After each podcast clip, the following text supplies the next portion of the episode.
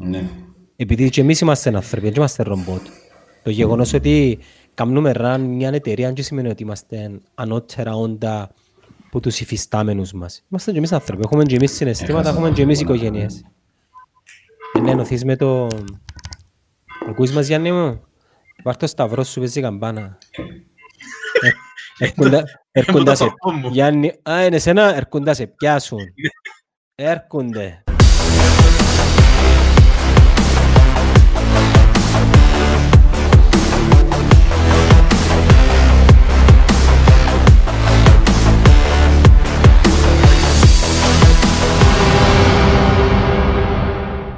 Πρωτού ξεκινήσω, ε, απλά να πω ναι. ότι για εκείνους που τους αρέσει η Λευκοσία χωρίς ανθρώπους, είναι η πιο κατάλληλη περίοδος τώρα να πιάσεις ένα longboard και να γυρίζεις στη Λευκοσία χωρίς αυτοκίνητα, χωρίς τίποτε. Να πίστευτο, αν είσαι έτσι πράγμα.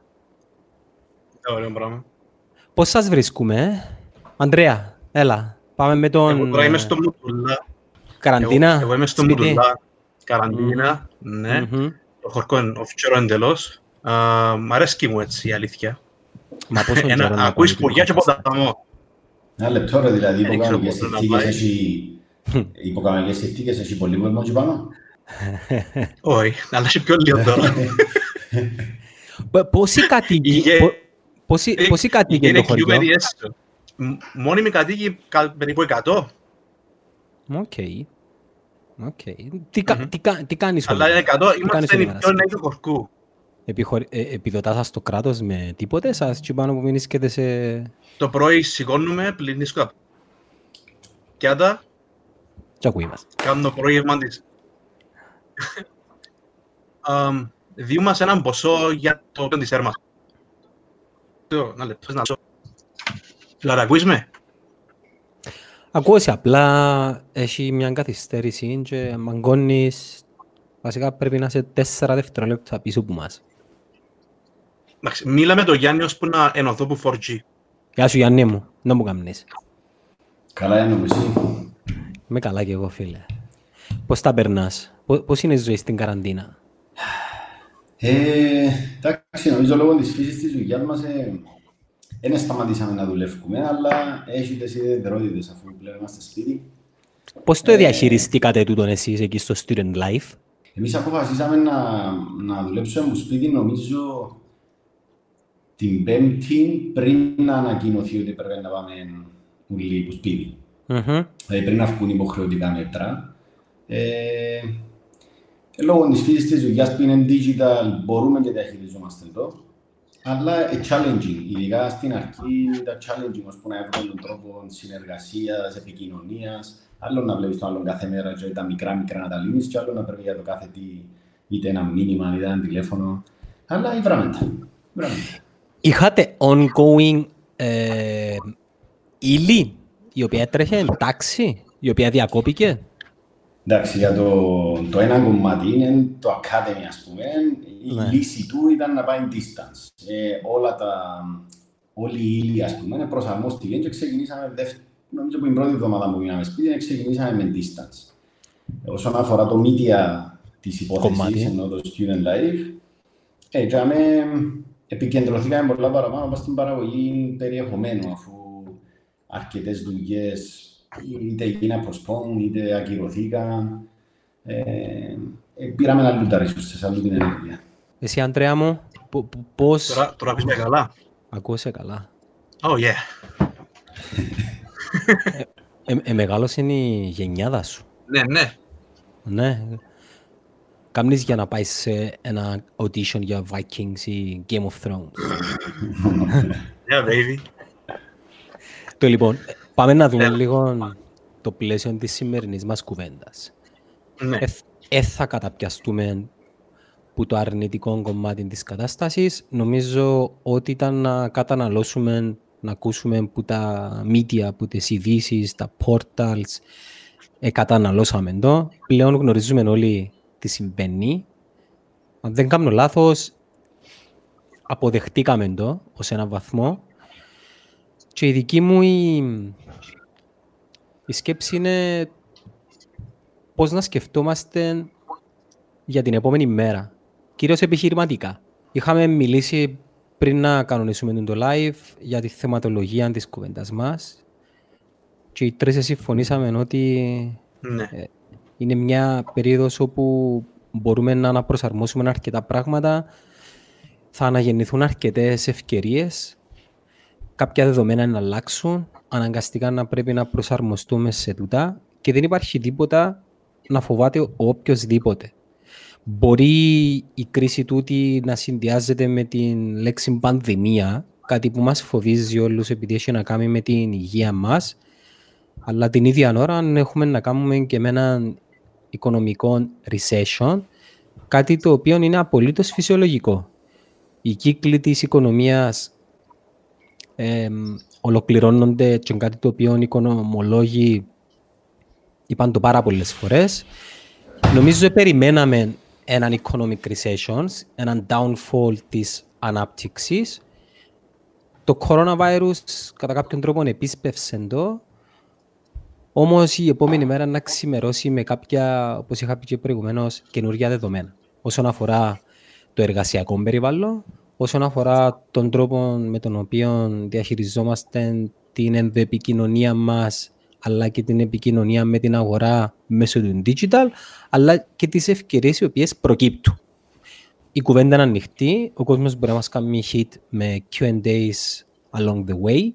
Τα παιδιά θα είμαι willing να απαντήσουν σε ό,τι θέλετε.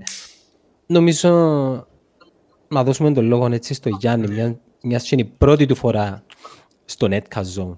Γιάννη μου, ναι. να αρκέψουμε λίγο που το εργασιακό περιβάλλον. Ποια είναι τα δεδομένα που δημιουργούνται? Ε, νομίζω το όσο θετικά και αν θα το δούμε σαν άτομα, επειδή είμαστε και τρεις positive, θεωρώ ότι μετά από το πρώτο show ήβραμε τα θετικά της υπόθεσης, η αβεβαιότητα που υπάρχει δημιουργά σε όλους ρεαλιστικά κάποιες ανησυχίες. Mm-hmm. Δηλαδή, ε, εγώ κοινό μου βλέπω τα παιδιά στο Student Life και ο άλλος και τον εαυτό μου μέσα, που την ημέρα μου ξεκινήσαμε να δουλεύουμε στο σπίτι, διαφορετική ψυχολογία, δηλαδή έχεις παραπάνω ανησυχία, αν είσαι λίγο, πού βρίσκω τον άλλον τώρα, ε, να τους στείλω άμυνα, μπορεί να μην το είδε, ε, έχεις και την αβεβαιότητα, τι είναι να γίνει, ε, πήραμε μας όλους την προσοχή μας σε ενδεχομένες επιχορηγήσεις, σε εταιρείες κλπ. Που, εντάξει, ε, φάμε πολύ ενεργία για μένα, ας πούμε. Δημιουργήθηκε μεγάλη αβεβαιότητα και είδα πας στη ψυχολογία μας, όσο δεν μένει η ομάδα και αν είμαστε, κά, κάποια έτσι, να μιλήσω για μένα, έπια τον εαυτό μου, να χάσω την υπομονή μου πιο γλύωρα από το συνηθισμένο, ας πούμε, να δυσπυρκάσω που λέμε στα κυπριακά, λίγο παραπάνω. Και αμέσως αντιλαμβάνομαι το, αλλά κάνω πολύ εντύπωση πως η αλλαγή επίεσε μας και ευκήκαν κάποιες έτσι... φοβίες. Ανησυχίες. Ναι, κάποιες ανησυχίες. Δηλαδή, ένα απολύτως φυσιολογικό όμως. Μην κάνεις overjudge τον εαυτό σου. Ένα απολύτως φυσιολογικό. Ε, φυσιολογικό είναι να φοβάσαι. Ε, φυσιολογικό να χώνεις. Αν δεν, βιων, δεν βιώνεις τα συναισθήματα, σημαίνει είσαι ρομπότ, ρε φίλε. Ναι. Απλά ε, ο λόγος παραπάνω που το αναφέρω ε, ε, ε, για τούτο που είπες εσύ, ότι είναι φυσιολογικό. Δηλαδή, που τη μια είναι να είμαστε αισιοδοξοί, αλλά και που την άλλη είναι να αποδεχτείς ότι να νιώσεις και μια ανησυχία. Επειδή βιώνεις κάτι να... καινούριο, και εσείς, σαν νεαροί ναι. επιχειρηματίες, είναι η πρώτη φορά που το καράβι σας μπαίνει μέσα σε μια φουρτούνα, σωστά? Ναι, προσωπικά, δηλαδή ο Ανδρέας ήταν και λίγο πιο παγιός. Εγώ, σαν Γιάννης, ας πούμε, ξεκινήσαμε το Student Life, ξεκινήσαμε το δώδεκα δεκατρία. Ήταν τεράστιον και εκείνο. Με στη Δίνη. Ναι, αλλά τσαμέ ο λόγος που δεν το νιώσαμε τόσο πολλά ήταν η αρχή. Και άρα το Student Life ήταν συνεχώς σε growth, δεν ήταν δάμε και να μας ρίξει κάτι. Συνεχίσαμε να αναπτυσσόμαστε, αλλά ίσως με πιο αργό ρυθμό. Ε, τώρα, εντάξει, τώρα βλέπεις το, ας πούμε, να, να επηρεάζεις. Πώς επικοινωνείτε, Αντρέα, μεταξύ σας? Ποιον πρόγραμμα χρησιμοποιείτε? Έχουμε το Zoom. Zoom για βίντεο, για project για management, το... το Slack. Ή, ήταν το Slack. Τι χρησιμοποιείτε? Uh, τώρα, Γιάννη, ποιο, ποιο είναι τώρα? Το Teamwork. Το Teamwork. Okay. Υπάρχει ακόμα uh, μια επιλογή, είναι το Trello, για τον κόσμο ναι. ο οποίος μας ακούει ή βλέπει. Okay. Πο- πόσα άτομα είσαστε στο team? δεκαέξι? Είμαστε δεκαπέντε τώρα. δεκατέσσερα, ναι. Πώς ακολουθείτε, πώς ακολουθείτε το, το project management τώρα? Εντάξει, οι ομάδες είναι χωρισμένες, δηλαδή είναι πιο μικρά τα teams. Το media team, ας πούμε, είναι οκτώ άτομα. Media marketing, τα παιδιά που παράγουν το περιεχόμενο για τα sites του Student Life, που τρέχουν όλα τα digital campaigns που έχουμε με πελάτες, είναι μια ομάδα. Αλλά προσαρμόσατε το περιεχόμενο σας στις μέρες? Ε, πάρα πολλά, πάρα πολλά. Θέλεις να, πεις, λίγο... θέλεις να μας πεις κάποια παραδείγματα? Ναι. Το περιεχόμενο του Student Life ήταν πάντα χιουμοριστικό. Δεν ήταν τόσο πολλά στο να έχει σοβαρό Σοβα... περιεχόμενο. Σοβαρό φανείς, ναι. Ναι, ήταν κυπριακό στυλ και πιο χιουμοριστικό. Ε, η προσαρμογή που έγινε σίγουρα προσεγγίσαμε την όλη κατάσταση με το κάτσε σπίτι, να πούμε, και πιο χιουμοριστικά πάλι. Με αρκετά memes, με αρκετά βιντεάκια που μας στέλνουν, που χρησιμοποιούμε και εμείς για να, να βγάλεις έμμεσα κάποια μηνύματα. Ε, Δώσαμε πάρα, πάρα πολύ έμφαση πάνω στα βίντεο και πάνω στα live. Στην κατευθείαν, μόλις έγινε τούτο που έγινε, ε, βγάλαμε προς τα έξω αρκετά proposals, προτάσεις σε πελάτες για Instagram lives. Η ανταπόκριση? Δύο... Πολλά καλή, πολλά καλή. Βλέπω, ας πούμε, τα brands που, επειδή γενικά η φύση των υπηρεσιών που προσφέρει στο Life είναι αρκετά ε, για brands, τέλος πάντων, που είναι πιο νεανικό το approach τους, που δοκιμάζουν πράγματα. Επειδή είναι τέτοιοι οι πελάτες μας, ήταν και πιο εύκολο να ανταποκριθούν στο ελάτε να δοκιμάσουμε ένα Instagram Live. Ε, και πάει πολλά καλά. Έχει ωραία αναπήχηση και είναι και ένα μάθημα. Επίεσε μας, ας πούμε, την κατάσταση σαν media του Student Life να, να δοκιμάσουμε καινούργια πράγματα, να μην μείνουμε στα συνήθεια που ήμασταν. Αντρέα, εν καιρός να βάλουμε στο περιθώριο λίγο τα sales και να ασχοληθούμε λίγο με τον branding, και αν ναι, πώς μπορεί κάποιος να το κάνει? Ναι, να σου πω, στην περίπτωση είναι τη δική μας, επειδή εγώ είμαι που τη μερκάν της, της Ακαδημίας, του training, το καλό είναι ότι πριν μια εβδομάδα ανα, ανακοίνωσε η ΑΝΑΔ ότι να επιτρέψει το, το online, το ε, εξποστάσεως training, α, το οποίο εμείς τώρα δοκιμαστικά να, να κυλήσει η, η τάξη που έχουμε υφιστάμενη τώρα και η, η τάξη που, ενα, που, να, που να αρκέψει τώρα, άρα δύο τμήματα, και να δούμε δύο, δύο εβδομάδες την την online ροή και να δούμε ότι όντως κυλά καλά, καλά το πράγμα, εγώ να αρκέψω sales. Δηλαδή τη στιγμή που εγώ μπορώ να πουλήσω online και μπορώ να εκτελέσω online την, τη δουλειά μου, δεν σταματάμε με τίποτε το sales. Βασικά, θέλεις να ικανοποιήσεις τη ζήτηση. Ναι. Η, η και νομίζω ο κόσμος, επειδή είναι σπίτι τώρα, ειδικά η, η αγορά του online learning, εγώ νομίζω μπορεί και να, και να, και να βγει πάνω. Επειδή ο, ο κόσμος τώρα είναι σπίτι, ας πούμε, έχει χρόνο. Εάν πει ότι θέλω να εκμεταλλευτώ τον χρόνο παρα, παραγωγικά και να, και να κάνω έναν online course που είναι επιχορηγημένο από την ΑΝΑΔ, ίσως να αποτελεί και ευκαιρία του το downtime τώρα. Θυμούμε την τελευταία φορά που σε φιλοξενήσαμε στο NetCastZone, εκμυστηρεύτηκες μας την, το στόχο σας για να δημιουργήσετε κάτι online. Πώς τα φέρνει η ζωή μερικές φορές, ναι, και με το ζόρι τώρα είναι κάτι το οποίο, ναι, άμεσα εφαρμόζεται. Είχαμε χίλια σενάρια στο νου μας. Αν γίνει εκείνον και αν γίνει τούτο και να δοκιμάσουμε με δύο άτομα και με τρία άτομα και σε μια Overth- εβδομάδα... Overthinking. Overthinking.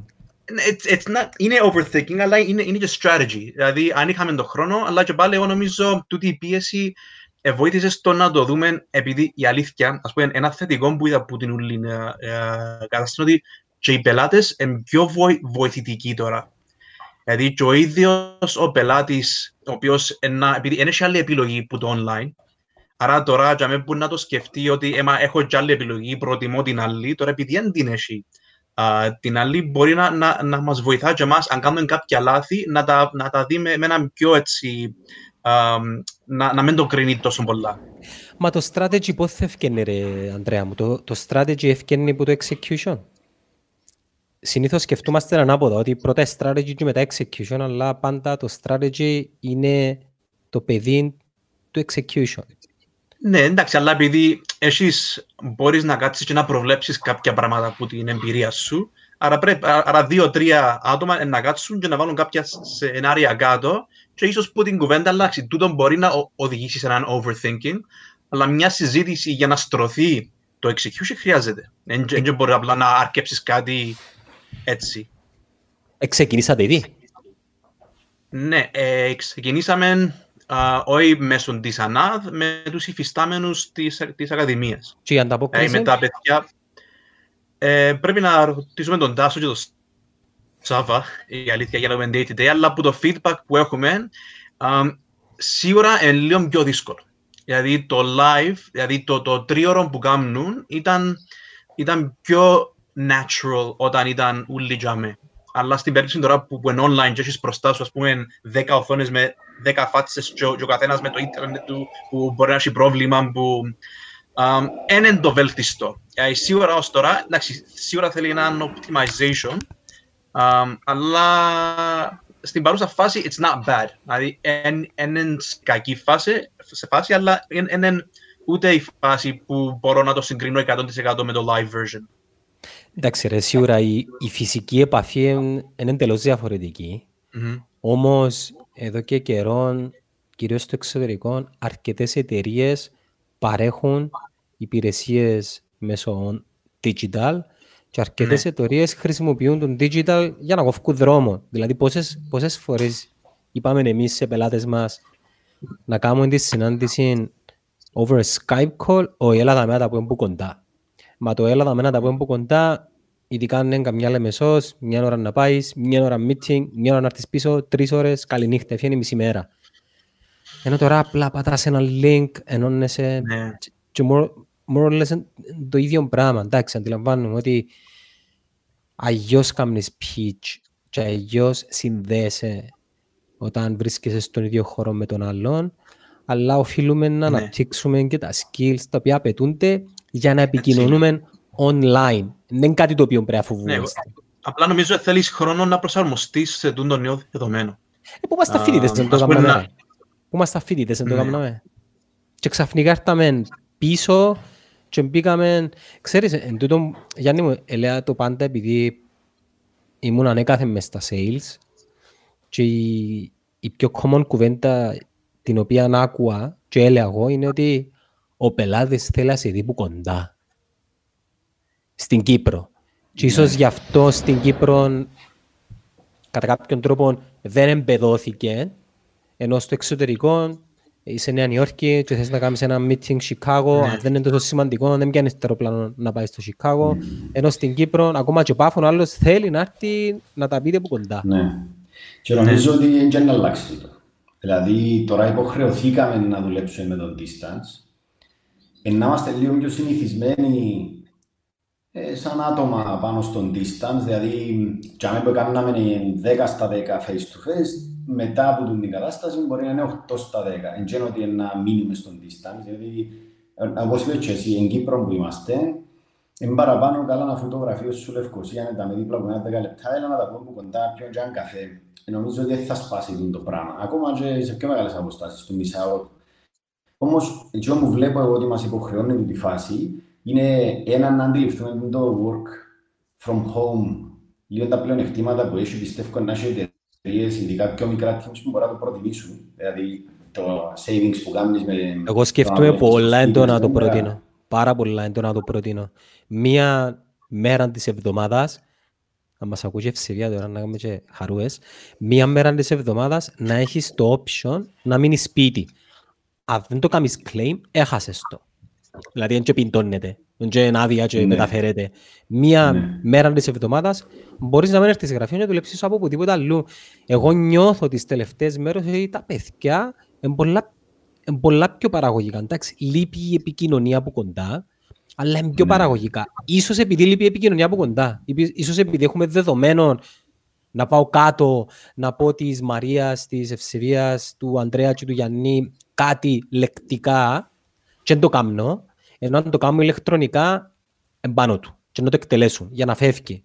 Στο κάτω-κάτω δεν έχουν να κάνουν και πολλά πράγματα σπίτι τόσες μέρες, πόσο Netflix. Πόσο... Έλα, πάρ' το λόγο.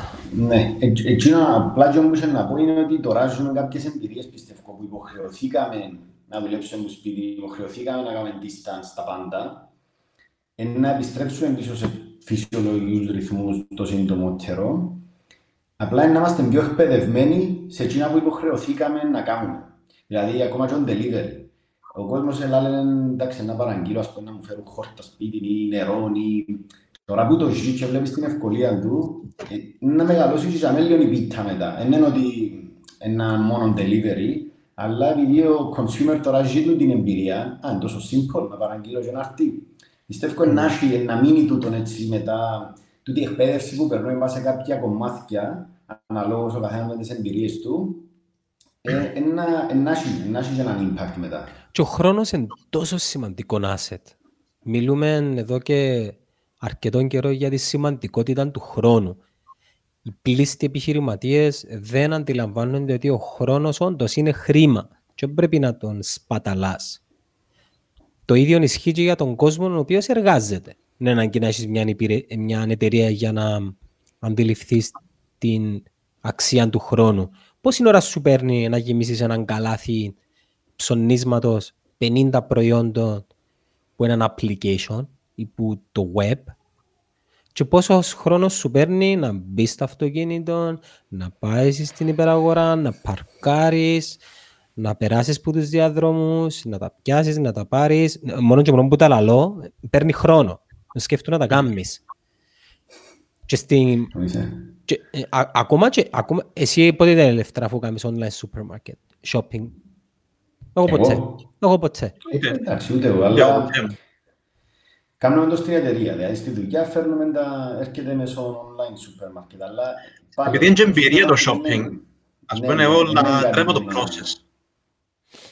Εντάξει, τούτο είναι... Αυτό εγώ σπίτι εγώ, εγώ ψωμενίζω. Γι' αυτό θα υπάρχει πάντα η επιλογή του να πας στην υπεραγορά για να βιώσεις την εμπειρία και πάντα θα υπάρχει η επιλογή για μας τους ρομπότ που έχουμε συναισθήματα, όπως εμένα και ο Γιάννη. Από ό,τι κατάλαβα, απλά να μπούμε στο κινητό, να γεμώσουμε το card με πενήντα προϊόντα και να προχωρήσουμε. Μόλις το κάνεις πέντε δέκα φορές, και ας πούμε εγώ δεν έχω μέτρο σύγκρισης. Ας πούμε λέω ότι αρέσκει μου, αν το έκανα Um, online πέντε έξι φορές και έβλεπα την ευκολία και επειδή τώρα αν αγκαζόμαστε να το κάνουμε είναι τούτη ευκαιρία που, που, που λέει και ο Γιάννης. Δηλαδή ε, να, να πρέπει να κάνουμε κάποια πράγματα τώρα, τούτον ούλον είναι να τελειώσεις σε κάποια φάση και ίσως να, να μας μείνουν λίγο in the habits. Πώς κρατάτε την ψυχολογία του κόσμου σας σε έναν επίπεδο ούτως ώστε να σκέφτονται θετικά την ίδια ώρα που πρέπει να διαχειριστείτε και τη δική σας ψυχολογία. Ναι. Επειδή και εμείς είμαστε άνθρωποι, και είμαστε ρομπότ. Το γεγονός ότι κάνουμε ραν μια εταιρεία δεν σημαίνει ότι είμαστε ανώτερα όντα από τους υφιστάμενους μας. Είμαστε και εμείς άνθρωποι, έχουμε και εμείς συναισθήματα, έχουμε και εμείς οικογένειες. Ναι, ενωθείς με το... Ακούεις μας, Γιάννη μου? Βάρ' το σταυρό σου, παίζει καμπάνα. Έρχοντα σε... Γιάννη, α, είναι σένα, έρχοντα σε πιάσουν. Έρχονται. Θα μου να κάνουμε αφού μιλήσουμε σε, σε χορκό. Θέλω να το ακούσω ένα λεπτό. Ε, δίκαιους θα λειτουργεί. Ε, δίκαιους θα λειτουργεί. Εντάξει, ναι, ποιος χτύπα την καμπάνα? Α? Ποιος χτύπα την καμπάνα? Ηλεκτρονική. Ναι. Digital. Με application. Λες, φίλε μου, εμπροστά, η εκκλησία εμπροστά. Θα σε καρτερά εσένα. Έλεγα, Γιάννη μου, πούντον, έφυγε. Έφυγε. Εν πειράζει. Είναι να κοινωνήσει. Ποιο τον ο παπάς. Άφηκε μας εμάς όμως το ωραίο τον background. Ρε, αν πας και ευκάλες τον εσύ έξω για να πιέσεις το attention.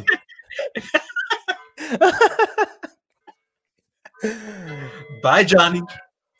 Που λες... Έλα, έλα, ως να χτυπήσω. Λέει ο Δημήτρης εδώ, πριν δεκαπέντε χρόνια στην Ελλάδα υπήρχε εταιρεία, ο κουβαλητής σου έκανε ό,τι delivery, σου έκανε delivery ό,τι ήθελες. Η αλήθεια να λέγεται... Επειδή δεν πήγε online ο κουβαλίτης. Γύριζε μέσα στη γειτονιά με, την... ε, με τον τηλεφώνα και το... Ε, πριν δεκαπέντε χρόνια ή πριν πενήντα χρόνια, ρε. Έλα, επιστρέφει ο Γιάννης στην παρέα μας. Ναι.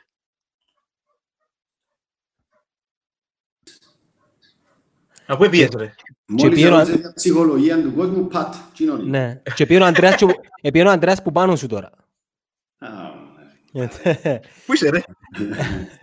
Βάρ' το χέρι σου που κάτω και να εμφανιστεί. Έλεγα, Γιάννη μου, πώς διαχειρίζεστε τη ψυχολογία του κόσμου, ούτως ώστε τούτη να ε, κρατιέται σε επίπεδα θετικής παραγωγικότητας, την ίδια ώρα που πρέπει να διαχειριστείτε και τη δική σας τη ψυχολογία. Mm-hmm. Ε, είναι τα ατζέντα. Ναι, όπως είπατε στην αρχή είναι δύσκολο. Το έτσι συνειδητά τι προσπαθήσαμε να κάνουμε είναι ο καθένας στο τμήμα του ένα-δυο άτομα να έχουν λίγο παραπάνω έννοια, να μην περνά μέρα που να μην έχει επικοινωνία κάποιων άτομων με την υπόλοιπη ομάδα, ας πούμε. Mm-hmm. Και καθιερώσαμε και λίγο το, έναν έτσι meeting όλοι μαζί, ονομάζουμε το τα ανέκδοτα της Πέμπτης. Της Πέμπτης. Μπορείς να μας πεις ένα? Α, φίλε μου, έλεγεται το συγκεκριμένο μου έχω κόψει δεν μπορούμε. Α, εσύ μέσα στο NetCastZone που κάτω γράφει uncensored. Αλλά τέλος πάντων. Ύστερα, ύστερα σου το πω. Και βασικά ψάχνουμε έτσι τα μητσά-μητσά που να κρατούν λίγο το culture μας ζωντανό. Πάλι σε δώσει, με ακούτε καλά? Ακούμε σε ρε. Ακούμε σε. Μπήκα φανς σου τώρα και κάμε crash το σύστημα. Ο Θεόδωρος Τραχονίτης λέει χαίρομαι πραγματικά που γνωρίζει το Γιάννη, σπουδαίος. Αλλά τι σπουδαίος, άφηκε εντός τσάμε. Να σου πω, να σου πω να ανοίξω μια παρέθεση για ο Θεόδωρο. Ανοίξε όσες θέλεις. Ο Θεόδωρο νομίζω ήταν ο πρώτος πελάτης του Student Life. Όταν είπαμε ότι να κάνουμε διαφημίσεις για εταιρείες. Είναι διοκτήτης Κρέπαλαντ. Οκ, πέτω δάμε, δεν υπάρχει πρόβλημα. Ακόμα αν ευκάλαμε δημοκατάλογο, μπορείς να πεις ό,τι θέλεις. Και εκείνο που με έκαναν εντύπωση μπας στο Θεόδωρο και που τότε που συνεχίζει εν τω μεταξύ είναι... Βάλει σου πολλή σοκολάτα? Εκτός που γίνω που είναι νουτέλα στάνταρ.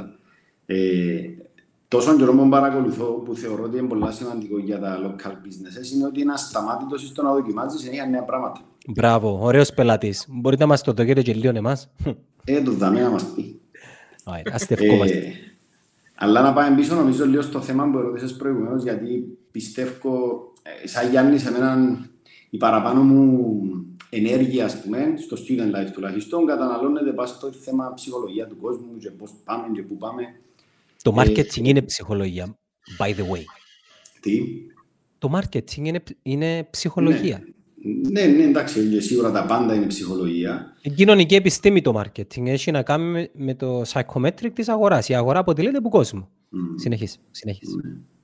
Απλά το μόνο που ήθελα να πω, επειδή δεν ξέρω την απάντηση είναι σωστή, εγώ εκείνο που προσπαθώ να κάνω τον την περίοδο είναι να μιλώ με τον καθένα ξεχωριστά, έτσι λίγο πώς θα πάμε να μπούσει. Επειδή σκέφτομαι το σενάριο τώρα, είμαι ο Κωνσταντίνος που δουλεύω στο Student Life. Πάω κάθε πρωί που η ώρα οκτώ στις πέντε, ησυχία όσες ώρες θέλω να δουλέψω και τώρα υποχρεώνουμε να είμαι σε ένα διαμέρισμα τριάντα τετραγωνικών, να το μωρό μου δίπλα δύο χρονών, να είναι η γυναίκα μου δίπλα που είναι έγκυος και υποχρεωτικά σπίτι και να πρέπει εγώ να, να είμαι παραγωγικός.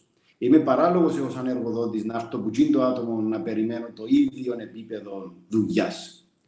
Και λαό το λίγο έντρα γιατί πια τον εαυτό μου να λέω άτε δεν μου το πράγμα που σου φύγε. Ενώ έφυγε του, ενώ που κανονικές έφυγες δεν το φεύγει. Άρα, εκείνη τη στιγμή, το reaction μου εμένα έπρεπε να ήταν δεν πως συμβεί συνέχεια, να δούμε εντός μπορούμε να κάνουμε κάποιες αλλαγές, γιατί είναι συνηθισμένο το πράγμα που το συγκεκριμένο ας πούμε άτομο. Εν συναίσθηση ονομάζεται το πράγμα. Ναι. Μάθε μου το Ιωάννα Χρυσοστόμου, το έναν και ξέρα το. Ναι. Απλά πιστεύω ότι πρέπει να αφιερώσουμε, αν μιλώ για τους εργοδότες, πολύ χρόνο στο να καταλάβουμε καλύτερα τα νέα δεδομένα που έχει ο κάθε υπαλλήλος. Δεν είναι by default κοινό που ήταν πριν. Ε, και από την άλλη, επειδή είπες και εσύ είμαστε ρομπότ, εγκαλά και η πλευρά ας πούμε, του υπαλλήλου, που στην περίπτωση του Student Life ισχύει έτσι βαθμών, ενώ όλη μια ομάδα είμαστε, αλλά μιλώ γενικότερα, πρέπει να υπάρξει κατανόηση που όλες τις πλευρές. Δεν έχει κανένας εμπειρίας σε έτσι καταστάσεις και είμαστε όλοι προσπαθούμε να ανακαλύψουμε τι πρέπει να κάνουμε τώρα. Άρα θέλει πολλή κατανόηση και να βάλουμε στο επίκεντρο των ανθρώπινων παράγοντα. Ο οδηγός πώς να χειρίζεσαι την εταιρεία εν μέσω πανδημίας τώρα γράφεται. Δεν υπήρξε κάτι άλλο προηγουμένως. Ναι, πολλά σωστά. Έχω ένα μήνυμα εδώ που το Δώρο Θεοδόρου. Νομίζω, σε εσάς που αναφέρετε, νομίζω ήρθε ο καιρός να προσφέρετε διαδικτυακά learnings και σε άλλα groups. Για παράδειγμα, βασικές εκπαιδεύσεις σε πιο μεγάλες ηλικίες, όχι πολύ μεγάλες, άρα προσδιορίζω το σαράντα πενήντα, αλλά και πιο βασικά learnings σε επιχειρήσεις με βάση το work from home. Πιο basic εννοώ ή δάσκαλους, εργαλεία κλπ. Χαιρετισμούς στους αγαπητούς. Για σου Δώρο. Σε... Φαντάζομαι βλέπει σας. Εσείς σε ποιες ομάδες απευθύνεστε? Ε, απλά ο Δώρος ίσως να είναι να έχεις στο νου του την ακαδημία μας που κάνουμε α, για άτομα που βοηθούμε να βρουν δουλειά στον τομέα του marketing, αλλά πλέον έχουμε και τα προγράμματα της, της ΑΝΑΔ. Άρα εξυπηρετούμε τις ομάδες που, που λέει τώρα ο Δώρος. Α, να σου στείλω link εδώ για τα, για τα courses μας, Δώρο. Στείλ το... Ναι ρε, φύθηκα τώρα. Είπαμε να μην κάνουμε search, τόσο εκκλησιανός τώρα δυο συμφωνίες. Στείλε το link του Μενέλαου, να το βάλει ο Μενέλαος τώρα στο chat. Οκ. Κάτι που είπες πριν... Ναι, συνέχισε Γιάννη. Γιάννη, νομίζω είναι σημαντικό. Είπες πριν, εν περίοδος θα κάνουμε branding αντί sales. Εγώ, ναι, επειδή εγώ είμαι μεγάλος υποστηριχτής να κάνεις branding πάντα. Θεωρώ ότι το branding μακροπρόθεσμα θα σου επιφέρει αυξημένες πωλήσεις μακροπρόθεσμα. Υπάρχουν εννοείται οι επιχειρήσεις οι οποίες χρειάζονται το sales άμεσα. Απλά με το να επικοινωνείς στη βάση του branding δημιουργάς οπαδούς. Και όταν δημιουργήσεις οπαδούς η πώληση μετά είναι πολύ πιο εύκολη. Την περίοδο που διανύουμε τώρα το branding απαιτείται. Βγάζω από την εξίσωση και διορθώστε αν δεν κάνω, αν κάνω λάθος, τα supermarkets που ακόμα και σε την περίπτωση η ζήτηση είναι περισσότερη από την προσφορά, άρα και πάλι δεν χρειάζεται να κάνεις sales. Απλά να υπενθυμίζεις στον end consumer ότι είσαι εκεί και γιατί να σε επιλέξει εσέναν τη στιγμή.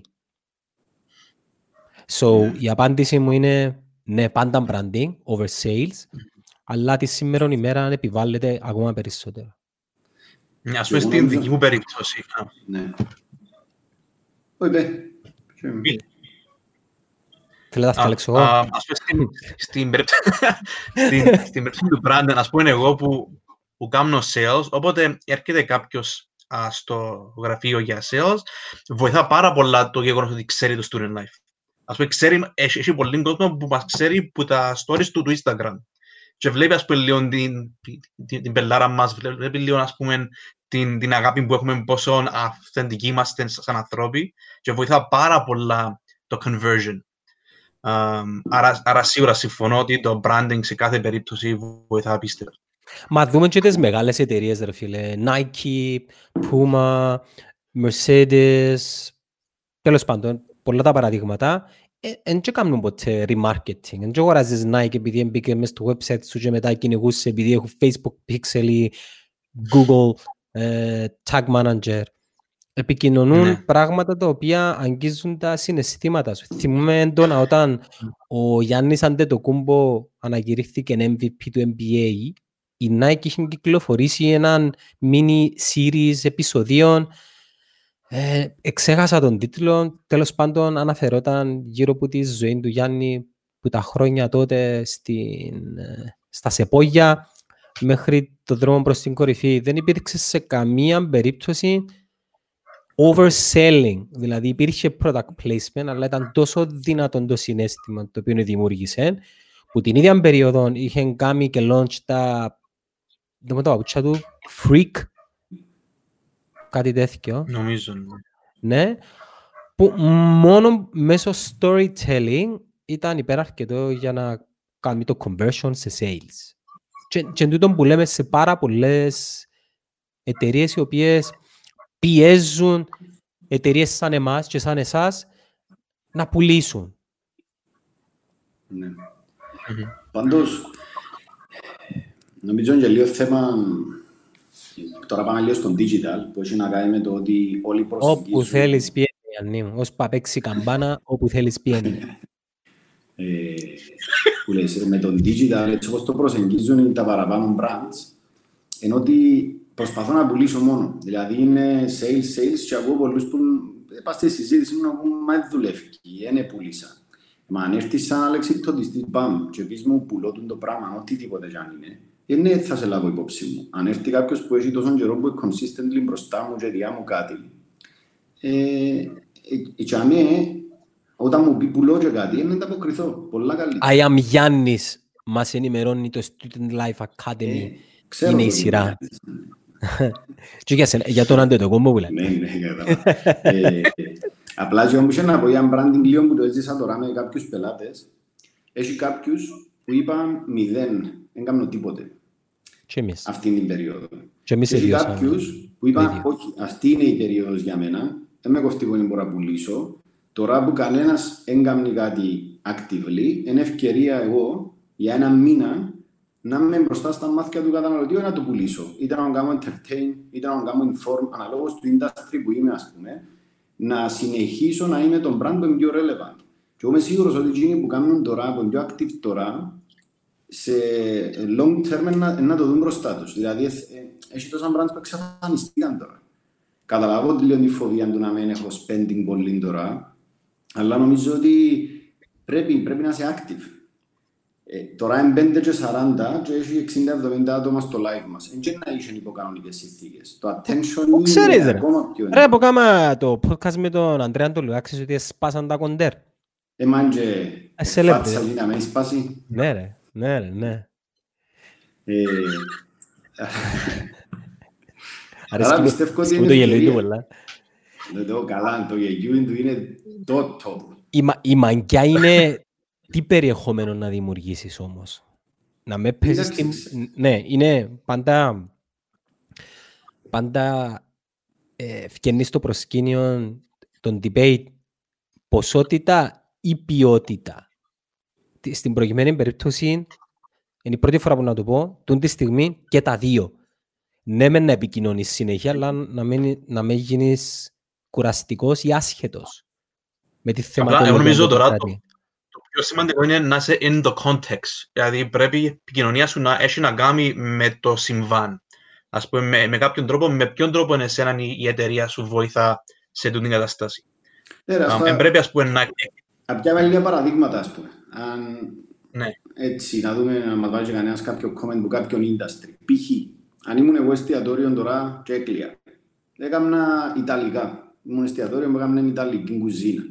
Εγώ και όπου να έκανα είναι... Δεν μπορώ να σε σερβίρω. Θέλω να σου δείξω γλύωρα, ας πούμε, με βίντεο πώς να κάνεις τούτο είναι τη συνταγή σπίτι σου. Τέλειο. Αλάβει. Δεν ξέρω ότι να σταματήσω να τρώγω σε ένα ιταλικό εστιατόριο, αλλά θέλω, ας πούμε, μου είμαι σπίτι και πρόσφερε με την ιδέα.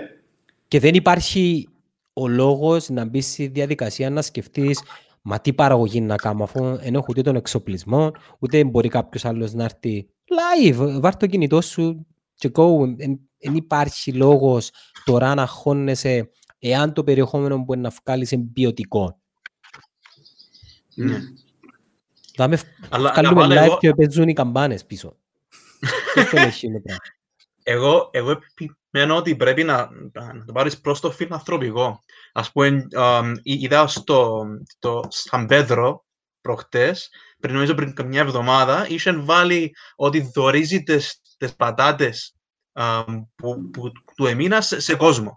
Τι είναι το Σαμπέδρο? Το Σαμπέδρο είναι περγεράδικο στη Λάρνακα. Οκ. Ανταγωνιστής του. Ναι, δεν πειράζει. Μακριά, ρε. Μακριά πολλά. Ω, εντάξει, είσαι λίγο γύρω, αν κοντά. Να επεκταθείς. Που λες, άρα, και το post και μόνο που έδειξε ότι, εντάξει, εμένα μου οι πατάτες, και, και, και το ρίζοντα, ας πούμε, και είναι το γεγονός, και είναι το πράγμα που έκαμε και τη στιγμή, πιστεύω ότι μόλις, αν, μόλις ανοίξει, ας πούμε, και το good feeling που δημιούργησε σε πολλήν κόσμο, νομίζω ότι είναι να χτυπήσουν, ότι είναι να το αντα, ανταμείψουν. Υπάρχουν τόσα πολλά πράγματα που μπορούν οι επιχειρηματίες και τα brands να κάνουν τούν τη στιγμή και δεν είναι ανάγκη να περιτριγυρίζονται από το ίδιο τους το προϊόν και την υπηρεσία. Mm-hmm. Για παράδειγμα, να πω έναν άλλο παράδειγμα. Εμείς διαχειριζόμαστε έναν cocktail bar, okay, το οποίο εννοείται κλείθεν τις πύλες του. Απαγορεύεται να εξυπηρετήσει κόσμο. Τι πιο ωραίο να δημιουργηθούν μικρά βίντεος πώς να κάνεις ένα cocktail το οποίο είναι μέρος του μενού μας. Εγγυούμε σου το ότι αν κάνεις ένα series έξι βίντεο να κάνεις cocktail signatures του μενού σου για να κάνει ο κόσμος σπίτι, όταν θα περάσει τούτο νουλό να είσαι σίγουρος ότι τούτος ο κόσμος ενάρτη να δοκιμάσει που σένα. Mm. Είναι απίστευτα τα opportunities που δημιουργούνται. Ναι. Και είναι η κατάλληλη στιγμή να χρησιμοποιήσουμε και τη λέξη η οποία είναι η θυματολογία μας. Και να πάω στο αμέσως επόμενο θέμα. Θα δημιουργηθούν νέες ευκαιρίες για τους πάντες, όμως, κοίταξε, είναι, είναι και ευκαιρία για κάποιους, επειδή λέμε τα αλλά πολλά λίγα να τα κάνουμε. Θέλουμε έναν ποσοστό να αντιληφθεί ότι είναι η ευκαιρία να κάνεις κάτι καινούριο τώρα και να σου μείνει την ίδια ώρα που οι άλλοι ξέρουν το, αναγνωρίζουν το, αλλά they procrastinate. Πώς λέμε στα ελληνικά τον τη, τον τη λέξη. Αν είναι αναβλητική. Αναβάλλεις το συνέχεια. Ναι, ναι. ναι. Θέλω να το κάνω, οκ, okay. Άκουσα τα τρία τα παιδιά τώρα, έγινα motivated, έχω πάθος, αλλά δεν το κάνω. Γιατί δεν το κάνω? Στη δική μου περίπτωση, έφκαλαν η γλώσσα μου μαγιά τον τελευταίο καιρό. Do a podcast. Ο Αντρέας ξέρει. Κάμε ένα podcast. Είσαι, είσαι, είσαι κομμωτής. Κάμε ένα podcast. Μίλα για τα προβλήματα της κοινότητας στην οποία κουρεύκεις τρίχες. Είσαι, δεν ξέρω, είσαι ψαράδικον και πειλάς εξοπλισμό για ψάρκα. Κάμε ένα podcast τώρα. Κάμε ένα podcast, ρε παιδιά. Mm. Γνωρίζω ότι αρκετός κόσμος ήδη επήρε το απόφαση και χαίρομαι πάρα πολλά για αυτό το πράγμα. Επειδή είναι να, δια, εν, να δια, δια, διαδοθεί, δια, δεν μου έλεξε ρε. Διευρεθεί. Δι, yeah. Όχι, διευρεθεί είναι ένα μεγαλώσει. Τέλος πάντων, να το μάθουν περισσότερο το, το συγκεκριμένο yeah. medium πολύ, επειδή ένας, είναι ένας εύκολος τρόπος να δημιουργήσεις περιεχόμενο χωρίς να κάνεις τίποτα, απλά να μιλάς. Για εκείνον που σ' αρέσει, mm. για εκείνον που αγαπάς. Mm. Ε, no. Έχω, να καλησπερίσουμε το φίλο μας τον Παντελή, τον Βλαδιμίρο. Είδατε μας χτες. Ναι, ναι, ναι. Είχαμε ε... μια πολλά ωραία συζήτηση με τον Δημήτρη Στεφανίν Hivebreed, ο οποίος από ό,τι είδα στο LinkedIn, αν δεν κάνω λάθος, αύριο στις έξι και μισή βγαίνει με Facebook Live με τον Ετεοκλή. Ετεοκλή, ναι. Ναι, είμαι πολλά περίεργος να παρακολουθήσω ότι έχουν να πούν τα παιδιά. Είναι το πρώτο του στο attempt. Τον Παντελήν, τον Βλαδιμίρου, της WebArts. Ε, και κάναμε μια κουβέντα, more or less, ε, ε, μιλήσαμε για το industry μας, αλλά κάπως σε agency επίπεδο. Πού έμειναμε? Έλεγαμε, η ευκαιρία να παράξεις περιεχόμενο και περιεχόμενο δημιουργικό μακριά από τις υπηρεσίες και το προϊόν σου. Ο Κρέπαλαντ τι θα μπορούσε να κάνει, για παράδειγμα? Νομίζω κάνουν την delivery, άρα είναι καλυμμένος πρώτα που κάνουμε. Όσον αφορά branding, αν έχει δουλειά τώρα, αν είναι ανοιχτός και αν κάνουν delivery, σίγουρα πρέπει να επικεντρωθεί στο quality, επειδή είναι μόνο delivery, να συνεχίσει να έχει το quality και να πρέπει. Ας πούμε, αν είσαι τα resources να κάνεις branding, καλώς. Αλλά όπως είπες και εσύ προηγουμένως με τις υπεραγορές, ρεαλιστικά τα resources που έχει μια εταιρεία είναι unlimited. Άρα Κρέπαλα να κάνουν delivery, εγώ στη θέση να επικεντρώνομαι στο... Πας στον delivery, ίσως να κάνουν και κανέναν delivery free κρέπες στα call centers, να τρώνε πολλές ώρες ο κόσμος να βοηθά, να εκερνούσα, ας πούμε, daily κάποια call centers με κρέπα. Όχι να προσφέρεις. Να, να προσφέρεις. Ναι. Ε, έχει, έχει για, για όλους ευκαιρία. Αν που είπες πριν για τα podcast, ας πούμε, εμείς στο Student Life συζητούμε... Ακόμα συζητάτε. Ακόμα συζητάτε. Αλλά βλέπεις εντύπω να το κάνω, να μην το κάνω, μα πόσα είναι αυκή. Άμα υποχρεωθείς, όπως τώρα, ξεκινάς. Mm. Ε, εντύπω, εντύπω push. Πότε να, περι... Πότε να περιμένουμε κάτι? Δεν παίζεις πελώνες εσύ που πάνω. Ξέρεις. Ευελπιστούμε μες στον μήνα, μες στον μήνα να, ξεκινήσει, να ξεκινήσουμε ουσιαστικά και εμείς να κάνουμε μια σειρά με podcast. Τέλεια, looking forward. Και να μείνει, και να μείνει.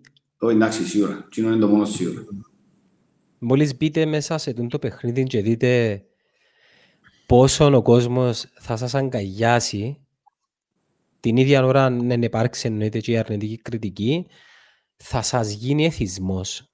Εάν είστε άνθρωποι που είστε άνθρωποι που, επί, που θα θέλετε να, να δώσετε αξία μέσα από το περιεχόμενο σας, χωρίς να ζητάτε. Ναι. Χωρίς να ζητάτε. Πέραν τούτον, τι βλέπουμε να έρχεται μετά την COVID εποχή? Ας πούμε, εγώ προσωπικά βλέπω σε κάθε κρίση πάντα φτιάχνουν εκείνοι που μπορούν να προσαρμοστούν. Α, που σε τούν την ανοιχτή οικονομία, ανοιχτή αγορά γενικά, θετικό επειδή θέλεις μέσα στην αγορά σου να έχεις weak, weak links. Άρα με, μετά από τούτα, εταιρείες και άτομα που θα μπορούν να προσαρμοστούν α, σίγουρα να, να φύγουν από τη μέση. Uh, εντάξει, ακούστηκε λίγο uh, rough του εδώ. Um, αλλά δεν, δεν είναι rough. Για ποιαν προσαρμογή μιλούμε? Προσαρμογής στα νέα δεδομένα. Το... Ένα προσαρμοστούμε, yeah. να έχεις τη σχολεία. Δηλαδή, αν δεν είσαι, αν δεν είσαι σωστός leader και μόλις έγινε το πράγμα, απέλυσες κόσμο, επειδή εφοήθηκες, yeah. ε, Έφυγε, έφυγε σου έναν asset, το οποίο αν ε, περίμενες ένα-τρεις μήνες να δεις τι να γίνει, ε, μπορούσε να ήσουν μια χαρά, αλλά επειδή εφ, εφ, εφοήθηκες και, ας πούμε, εν έθελες να χάσεις κίνητον, εν έθελες να κάνεις μια, μια μικρή έκπτωση στο, στο δικό σου μισθό για, για, για ένα-δύο μήνες, ε, ε, χάλασες το structure της, της εταιρείας σου. Είδα έναν πολλά ωραίο... Αρατούν το πράγμα είναι για...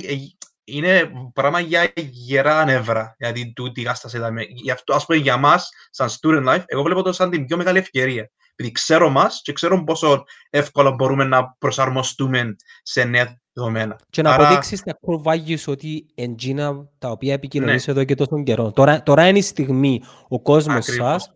Και είδα έναν ένα μπολάρο που είχα χθες στο LinkedIn που ένα connection, ήταν στα αγγλικά, να το μεταφράσω στα ελληνικά. Τώρα είναι η κατάλληλη στιγμή για τους εργαζόμενους εταιριών να αντιληφθούν τα core values της επιχείρησης exactly. στην οποία ενεργοδοτούνται. Τώρα, τώρα είναι η κατάλληλη yeah. στιγμή. Το yeah, πώς yeah. να κάνει react το management, το πώς να σου συμπεριφερθεί το management ή ο εργοδότης σου, είναι ο πραγματικός εαυτός του. Οτιδήποτε άλλο, απλά εν, ε, εν τέσσερις προτάσεις σε ένα website και πολύ too much talking στα yeah. social media. Και, και μπορεί και κάποιος, ας πούμε, που ήταν ουδέτερος γενικά σαν, σαν εργοδότης να αυκεί ήρωας τώρα. Ναι, ναι, ας πούμε, ναι, κάποιος ναι. που μπορεί να ήταν χαμηλών τόνων και επειδή έγινε το πράγμα, εφάνηκε ότι όντως έχει ανθρωπιά μέσα του. Ο, ο κόσμος αλλά... σας πώς το, πώς το εισπράξε του τον, είδατε έναν άγχος ε, μέσα από τις κουβέντες τους, που είναι πολύ λογικό. Ε, μπορεί να μην εκφράστηκε ακόμα, ενώ... Εν είπαμε να χώνουμε, έχω έννοια, δεν μπορεί να γίνει, να πληρωθώ, θα πληρωθώ. Ε, απλά, όπως είπα και πριν, έφυγε και λίγο από την ψυχολογία του καθενός. Ε, το ότι εν ήμασταν ο εαυτός μας φουλ. Ε, ε, προσωπικά, δεν έχω έννοια για την ομάδα του Student Life, πώς ένα, όπως είπε και ο Ανδρέας πριν, πώς να προσαρμοστεί. Επειδή είμαστε πάρα πολλά transparent παραδοσιακά. Δηλαδή, αύριο, ας πούμε, που να έχουμε το βίντεο call η εταιρεία, είναι να πούμε τα actual δεδομένα που έχουμε και τα οικονομικά. Με περί χορηγήσεων, αν μπορούμε, αν δεν μπορούμε, πώς τα βλέπουμε τα πράγματα. Δηλαδή, επειδή είναι και κλειστές κουρτίνες και χωσμένα πράγματα, θεωρώ ότι βοηθάς στη ψυχολογία του κόσμου να ξέρει ότι είναι την αλήθεια που να δούμε και όποια τούτη αλήθεια να προσαρμοστούμε όλοι πάνω της. Να στείλουμε τα χαιρετίσματα στο Φίλιππον Αριστοτέλου, στο καλό μου φιλαράκι και συγγραφέα του βιβλίου The Marvel of Engagement, βιβλίο το οποίο μ, η θεματολογία του περιτριγυρίζεται αρκετά που τούτα όλα που λέμε. Έχω και ένα κόπι, αν θέλετε θα στείλω να το θυκευάσετε. Sure. Πάρα πολλά ωραία. Θυκευάσα τις πρώτες σαράντα σελίδες. Sorry Φίλιππε μου, είναι η ώρα. Δαμένετε και όσα άλλα βιβλία τα οποία ξεκίνησα. Απλά εκείνο που ήθελα να προσθέσω στα δικά σου τα λεγόμενα, Γιάννη μου, παίρνοντας πάσα για το transparency, το να είχες μια κουλτούρα διαφάνειας να σε βοηθήσει πάρα πολλά, επειδή εκείνο μπορεί να πεις τώρα είναι να φανείς ειλικρινής. Το να έρθεις τώρα χωρίς να έχεις μια κουλτούρα διαφάνειας και να αρκεύκεις να αναλύσεις πράγματα τα οποία μπορεί να είσαι ήδη και ως αληθινός, πιθανόν να σε κρατήσουν λίγο πίσω επειδή δεν το είσαι στην κουλτούρα της επιχείρησης σου. Ναι. Ε, δεν το σκέφτηκα η αλήθεια από την πλευρά του, αν δεν ήσουν τόσο καιρό transparent, αλλά νομίζω ότι θέλει ειλικρίνεια η όλη η υπόθεση για να, για να κατευνάσεις λίγο την ψυχολογία του κόσμου εννοώ. Δηλαδή... Νομίζω, νομίζω η λύση είναι να δείξεις, να μην προσπαθήσεις να το παίξεις leader και ψυχολόγος, αλλά να είσαι ο εαυτός σου ανθρώπινος, χωρίς να πανικοβάλεις κάποιον. Να είσαι ναι. ρεαλιστής, αλλά συνάμα αισιόδοξος για το μέλλον. Κά- κάπου στη μέση. Ναι. Και εγώ πιστεύω ότι ας συνειδητοποιήσουμε όλοι ότι να μοιράσουμε το φόρτο που έρχεται. Γιατί έρχεται, ενώ ενάρτει ένα negative impact στις υφιστάμενες εταιρείες. Πιο μικρές σαν τις δικές μας εταιρείες θα είναι διαχειρίσιμο. Πιο μεγάλες μπορεί να μην είναι τόσο διαχειρίσιμο και να αναγκαστούν για πιο δραστικά μέτρα, ας πούμε. Αλλά αν μιλήσω για τις δικές μας εμπειρίες, που αναμένεται ότι να επηρεαστεί το income του student life τους επόμενους μήνες, και είμαστε όλοι σαν ομάδα προετοιμασμένοι ότι να το... να το μοιραστούμε προσωρινά και να προχωρήσουμε, ας πούμε, να μας κάνει πιο δυνατούς. Δηλαδή, πότε ευκαινεί μια ομάδα δυνατή την ώρα που είναι δύσκολα τα πράγματα, όχι την ώρα που ενούλα με λιγάλα. Άρα, η νομίζω... Αμερική... Mm? Τέλειωσε, τέλειωσε. Για να ναι. σου πω ήταν που λένε οι Αμερικάνοι. Ναι. Ε, ε, ε, τούτο, δηλαδή, νομίζω ότι είναι... πρέπει να είμαστε ρεαλιστές ότι θα είναι διαφορετικά τα πράγματα, θα κοπούν budgets, Ε, και τον που λαλώ ρεαλιστές δεν σημαίνει να κοπούν μισθή, και τον που εννοώ. Αλλά όσες δουλειές γίνονται τώρα, να έρθουν διπλάσιες μες το τελευταίο τετράμινο, ας πούμε, του χρόνου π.χ. που είναι να ξαναξεκινήσει η αγορά. Έτσι, να πιεστούμε, να πρέπει να ξέρουμε ότι να δουλέψουμε πολλά παραπάνω. Δεν θα έλεγα ότι είναι να κοπούν budget και να κολλήσω πάνω σε τούτον, επειδή εγώ με τις άποψεις πάνω στο κομμάτι του digital, ότι ίσως δούμε γενικά να μειώνεται η πίτσα του spending στο marketing γενικά, αλλά παράλληλα να αυξάνεται ναι, η επένδυση στον digital. Έχει, έχει καιρό που λέω στην ομάδα, παιδιά, ο κύκλος της οικονομίας της ανάπτυξης να κλείσει, κλείνει. Λογικό, είναι απλά οικονομικά, δεν είναι κάτι παράλογο. Γίνεται το πράγμα. Ναι. Ήρθε και πριν μας τούτη η πανδημία και απλά, όπως είχαμε, είχαμε μπει στην αρχή, επίσπευσεν το. Okay, now it's the time to shine. Οι Αμερικάνοι λένε όταν τα πράγματα γίνονται ζόρικα, οι ζόρικοι προχωρούν. Τώρα είναι να δείξουμε αν είμαστε καλοί. Και αν δεν είμαστε ή αν δεν το δείξαμε, θα μας αναγκάσει η πραγματικότητα. Και ναι, έγραψε και ο Κωνσταντίνος Ευθυμιάδης ότι πιστεύετε αρκετές εταιρείες θα κλείσουν, αλλά ταυτόχρονα και αρκετές θα δημιουργηθούν. Μα είναι ότι το γεννήσκεται κάθε μέρα. Mm. Γεννήσκεται κάθε μέρα είναι το πράγμα. Για, γι' αυτό προχωρούμε μπροστά και σαν ε, ανθρωπότητα. Ε, αν μείνουμε στάσιμοι, δηλαδή αν η ανάπτυξη είναι σταθερή για πάντα, ε, να μείνουμε στάσιμοι, ε, θα αναπτυχθούν καινούργια πράγματα. Απλά σκεφτείτε ότι πριν, το, πριν την προηγούμενη κρίση, αν δεν κάνω λάθος, δεν ξέρω. Υπήρχε Airbnb, υπήρχε Uber, υπήρχε TikTok, υπήρχε Instagram, υπήρχε Snapchat, υπήρχε Zoom. Δεν υπήρχαν τα πράγματα. Τώρα όμως υπάρχουν. Γιατί επειδή ανάγκασε τους η κρίση του δύο χιλιάδες οκτώ και τώρα η κρίση του δύο χιλιάδες είκοσι, η οποία είναι διαφορετικής υφής, δε, δεν, δεν είναι χρηματοπιστωτικό. Χρηματοπιστωτικό. Το, το πρόβλημα, δεν έχουμε να κάνουμε με δημοσιο... Fuck, δεν, δεν έχουμε να κάνουμε με έλλειψη χρημάτων ή μη εξυπηρέτησης ενός κρατικού δανείου. Έχουμε να κάνουμε με έναν total shake του consumer behavior. Mm-hmm. Το οποίο εναλλάξει τα πράγματα, εναλλάξει τις δυνάμεις, εναλλάξει τα demands, εναλλάξει τα supplies. Ε, είναι η ευκαιρία για οποιοδήποτε θέλει να δημιουργήσει κάτι καινούριο να το κάνει τώρα. Το μόνο που είναι να χρειαστεί είναι να δει την αγορά ποια προβλήματα δημιουργούνται και να πάει να δώσει λύσεις. Τίποτα άλλο. Τι, ε, μπορείτε εσείς να προβλέψετε κάτι, ας πούμε, ποιος φίλος μου κάνει το σχόλιο, αν έχει, μπορεί, να, μπορεί κάποιος να προβλέψει κάτι, τι μπορεί να του οι νέες εταιρείες. Εγώ μπορώ, αλλά θα πω. Επέτω, εδώ. Ένα λεπτό, ρε φίλε. Είχα πει, είχα κάνει κάποια meetings πριν έξι μήνες για κάποια πράγματα τα οποία βλέπουμε τώρα να, να, να φκαίνουν και μεγάλη μου χαρά το πράγμα, επειδή θεωρώ, θεωρώ ότι όταν, όταν, κάνεις έναν, όταν προσπαθείς να κάνεις ένα startup εν, εν καλά να μοιράζεσαι την ιδέα σου ανοιχτά και να με φάσεις αυτά σου εγκλέψουν. Και κάτι το οποίο είχα κάνει εγώ, εντάξει, πριν έξι μήνες. Και νομίζω δεν ξέρω, ας σου το πω και εσένα, ρε Ανδρέα, και τρεις εταιρείες έκαναν το launch τώρα. Η, και με τις δυο μίλησα. Και χαίρομαι πάρα πολύ που το έκαναν, επειδή έτσι είναι. Αν δεν μπορείς εσύ να το κάνει κάποιος άλλος. Mm. Να πω εγώ ότι τι προβλέπω, κάτι πολλά πολλά λογικό. Mm. Θα υπάρξει μια αύξηση συζήτησης για δημιουργία e-shops.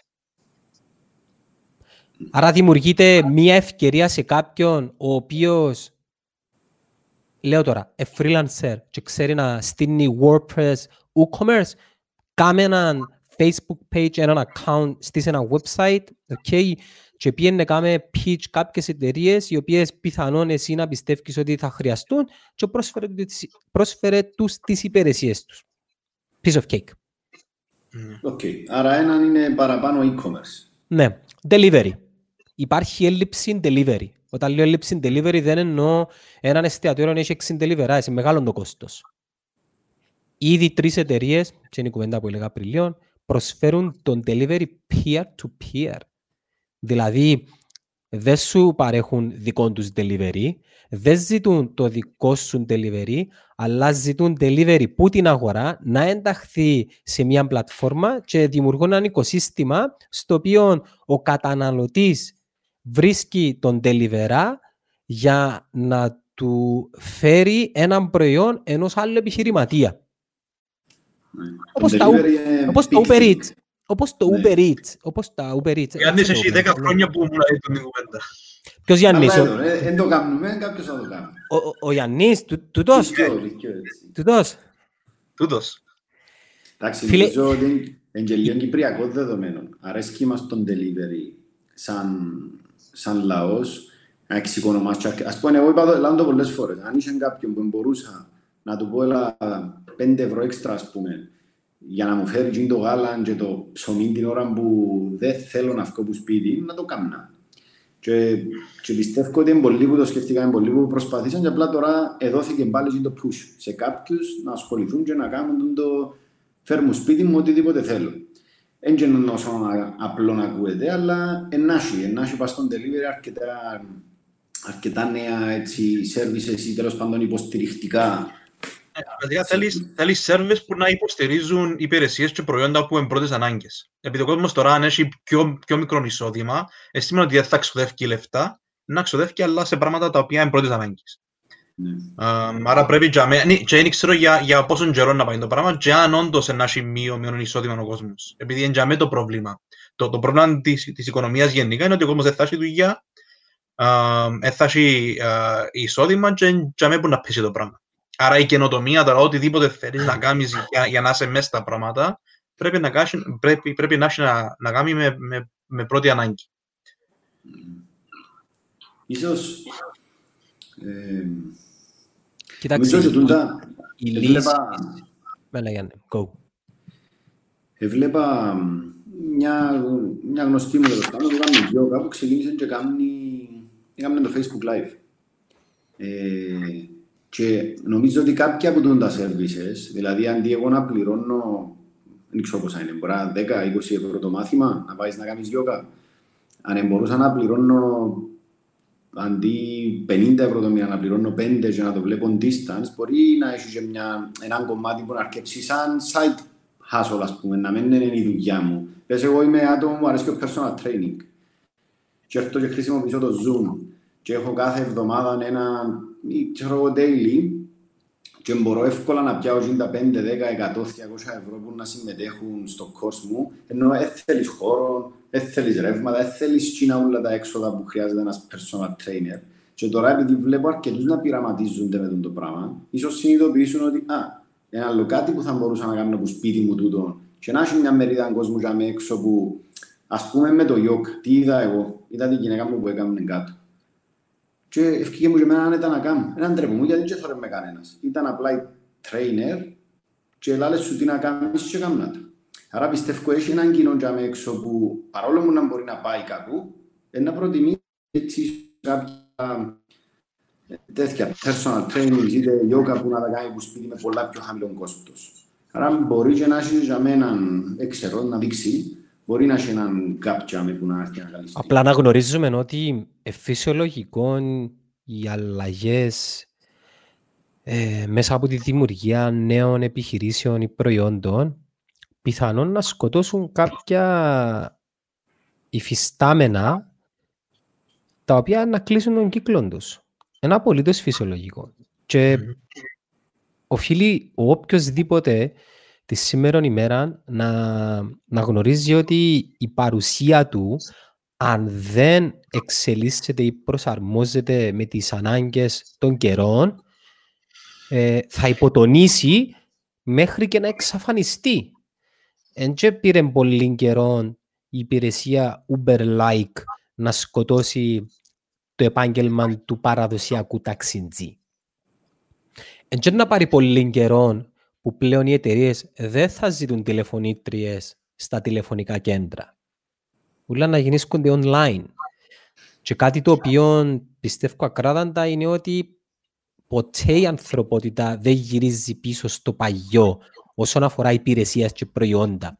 Ναι, με νοσταλγεί, τραγούδια, ένδυση, υπόδυση, αλλά τούτη είναι μικρή κύκλη. Όσον αφορά την τεχνολογία και το τι προσφέρεται στην αγορά, μόνο πάμε μπροστά. Ενώ ποιος είναι να χρησιμοποιήσει ξανά ever το fax. Ποιος είναι να το κάνει το πράγμα. Mm-hmm. Ο Κωνσταντίνος λέει, δηλαδή εταιρείες όπως η Διπρίκας Πλασιέ θα τα βρουν πολύ σκούρα. E-shops ή ακόμα κάτι πιο καινοτόμο λόγω του ελεύθερου χρόνου. Κωνσταντίνο μου, δεν κατάλαβα τι θέλεις να, να πεις. Αν θέλεις να διατυπώσεις ξανά το statement σου. Νομίζω ήταν πάνω στη φάση που είπαμε και αναμένεται να κλείσουν, ας πούμε. Και πιστεύει ο Κωνσταντίνος για Πλασιέ, για η Διπρίκας, αν το κατάλαβα καλά. Μα ο Πλασιέ... Πλασιέ delivery. Να κλείσει. Επειδή ρε φίλε, αν θεωρήσουμε ότι να γίνουν οι merge κλειστές οικονομίες που να παρέχουν peer-to-peer την υπηρεσία, τότε πλέον δεν θα χρειάζεται... θα χρειαστεί ανάγκη μια εταιρεία να εργοδοτεί delivery. Αν είναι κάτι το οποίο μπορεί να προσφέρει μια άλλη πλατφόρμα. Εντάξει, αλλά τη στιγμή που έχουν οχήματα και, και άτομα μπορούν να ενταχτούν σε, σε, σε, σε, νέα, σε, σε, στην νέα πλατφόρμα. Ναι, και που θέλω να πω, εντάξει, μιας και αναφέρεται το παράδειγμα του Κρέπαλαντ. Ο Κρέπαλαντ π.χ. μπορεί να εργοδοτεί τριάντα delivery. Okay? Εάν σταδιακά μια πλατφόρμα παρέχει την υπηρεσία, ένα δύο ότι υπάρχει λόγος να ξοδεύει τα λεφτά του για να συντηρεί. Στην, στην Αμερική τώρα όλες οι πιτσαρίες ε, με το Uber Eats που κάνουν έρχουν και, και ήδη τους λιβεράδες τους. Δεν ξέρω να σου απαντήσω. Ξέρω ε, σίγουρα πρέπει, ότι... Πρέπει να δούμε που γίνονται τα δείγματα. Ναι. Για να, να δούμε τι είναι να γίνει και στη δική μας περίπτωση. Ναι. Ε, έναν άλλο πράγμα το οποίο να γίνει merge είναι να γνωρίσουμε ανθρώπους μέσω των Facebook Live και των podcast. Να δημιουργηθούν νέα influencer personalities μέσα από τα mediums. Mm-hmm. Είναι η ευκαιρία σου τώρα. Μπορεί να κάθεσαι στον καναπέ, να ασχολείσαι με τη μάπα για παράδειγμα και να μην σε ξέρει κανένας, να δημιουργήσεις ένα podcast καλή ώρα από στούτον, να γίνεις αγαπητός μέσα από το περιεχόμενο σου και πλέον να είσαι ένας άλλου είδους influencers, όπως δημιουργηθήκαν οι influencers του Instagram, όπως δημιουργούνται οι influencers του TikTok, η D'Amelio πριν έξι μήνες ήταν μες στην, ε, μες στην χορευτική ομάδα του Χορκούτης και προχτές ήταν ένα βίντεο της που ήταν στον Jimmy Fallon. Αλλάσουν τα πράγματα, απλά πρέπει και πρέπει να έχεις και το πράγμα που, που λέμε ρε, ρε παιδιά. να, να με φοβάσαι να, να βγεις έξω, να επικοινωνήσεις, να δειχτείς. Mm. Δεν έχεις κάτι να χάσεις. Δηλαδή πλέον είναι τούτες οι δεξιότητες που να σε πάρουν μπροστά. Ναι, ναι, τούτες οι δεξιότητες. Να μέσα σε κόφτει καταρχήν η άποψη των άλλων. Δοκίμασε. Εκείνος μπορεί να σε κρίνει, εκείνος που είναι ο τελευταίος που να δοκιμάσει να το κάνει. Και όταν mm. πετύχεις ένα, ένα λέει, μακάρι και εγώ να μπορούσα να το κάνω. Ναι, ναι. Και την ίδια ώρα να αναγνωρίσεις και σε τι είσαι καλός. Να μην μπελανείς. Εθιώσα ένα βιβλίο της Brene Brown. Δεν ήξερα αν την Brene Brown που μιλάει για το vulnerability. Ας πούμε λέει ότι υπάρχουν άτομα τα οποία είναι μέσα στο γήπεδο και παίζουν. Υπάρχουν άτομα που είναι μέσα στο γήπεδο και παίζουν και υπάρχουν και οι θεατές.